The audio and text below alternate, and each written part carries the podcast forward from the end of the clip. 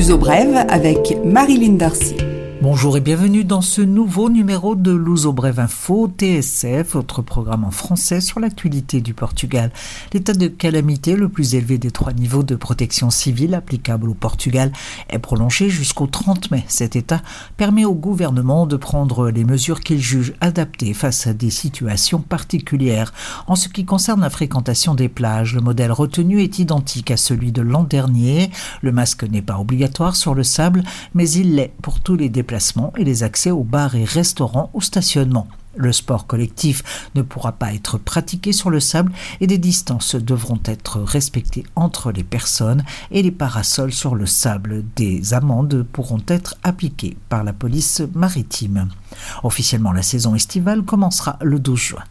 La vaccination se poursuit à bon rythme au Portugal. Déjà 4 millions de doses ont été administrées pour une population de 10 millions d'habitants. 12% de la population a reçu les deux doses de vaccin. 80% des personnes de 80 ans et plus sont vaccinées complètement. C'est une bonne nouvelle compte tenu du fait que c'est la tranche d'âge qui a le plus contribué à la mortalité. Il est désormais possible d'être vacciné à partir de 55 ans.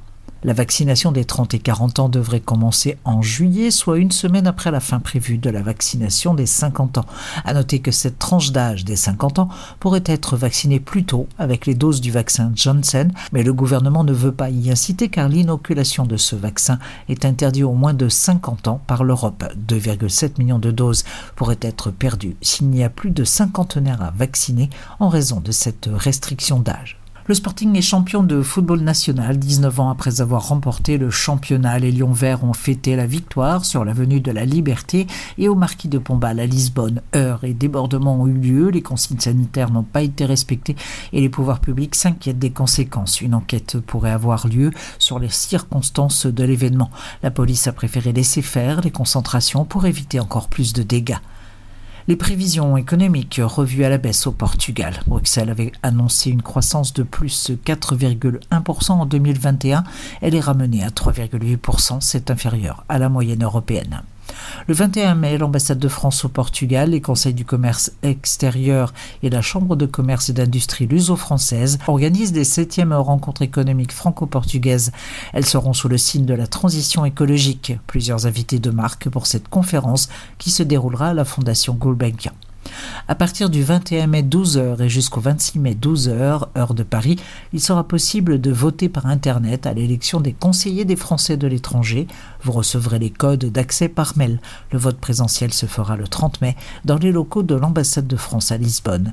Pour la circonscription portugaise, six listes présentent des candidats représentant la plupart des courants politiques français, à l'exception de l'extrême gauche. L'uso brève, culture. La page culturelle et autres naissances de Futurama, écosystème culturel et artistique du Bas Alentejo, une initiative du programmateur culturel et directeur artistique John Roman pour promouvoir la culture décentralisée et la cohésion territoriale. Point de liaison entre tradition et modernité, Futurama propose des rencontres originales autour de ces thèmes. Quatre villes sont associées, Béja, Castroverde, Mertola et Serpa. Cela commence bientôt et c'est une excellente initiative de décentralisation de mai à décembre 2021. Plus au sud, l'Algarve, Lagos, Portimão et Lagoa plus précisément recevront en juin et jusqu'en septembre le festival Ventania. Il s'agit d'un festival des arts de la performance, il faut s'attendre à être surpris. Art plastique, théâtre, physique, danse et musique contemporaine, de quoi bousculer les neurones. Jusqu'à la fin mai, le retour du spectacle Anti-Princesses, les Anti-Princesses de Claudia Gaiolas. Très courte, 35 minutes environ, des interventions gentiment déjantées pour un public de 3 à 10 ans. Barrère ou Abranche, Marvilla, Santarem ont la chance de recevoir ces Anti-Princesses jusqu'à fin mai. Le FIMFA, Festival international de marionnettes, se poursuit jusqu'au 23 mai. Des marionnettes assez loin de l'idée que l'on s'en fait habituellement. Les 15 et 16 Cinderella à Malaposte par le théâtre de marionnettes de Porto, Baqueque de Fabrizio Rossi, spectacle franco-italien du 21 au 23 mai au théâtre Camões et aux mêmes dates Historias Suspenses par la compagnie Radar 360, troupe portugaise. Ce sont quelques exemples et c'est un festival de grande qualité d'un genre très apprécié au Portugal. Pour finir, Lisbonne avec au musée municipal situé au Palais Pimenta une exposition consacrée à Amalia Rodriguez à l'occasion des commémorations des 100 ans de la fadiste, une exposition originale intitulée Busto autour du buste célèbre du sculpteur Joachim Valent réalisé dans les années 40. En 1962 sortira le premier album d'Amalia où elle interprète les grands poètes sous la houlette du français Alain Ullmann. Le disque sans titre sera connu comme étant celui de Busto, le buste, et c'est une référence absolue. Busto, exposition à voir jusqu'en octobre. Nous n'avons pas pu parler de tout, la culture bouillonne à nouveau, elle a besoin de spectateurs, surtout ne l'oubliez pas. Pour ma part, je vous retrouve la semaine prochaine pour un nouveau numéro de Louzo Brève Info. Prenez soin de vous et des autres.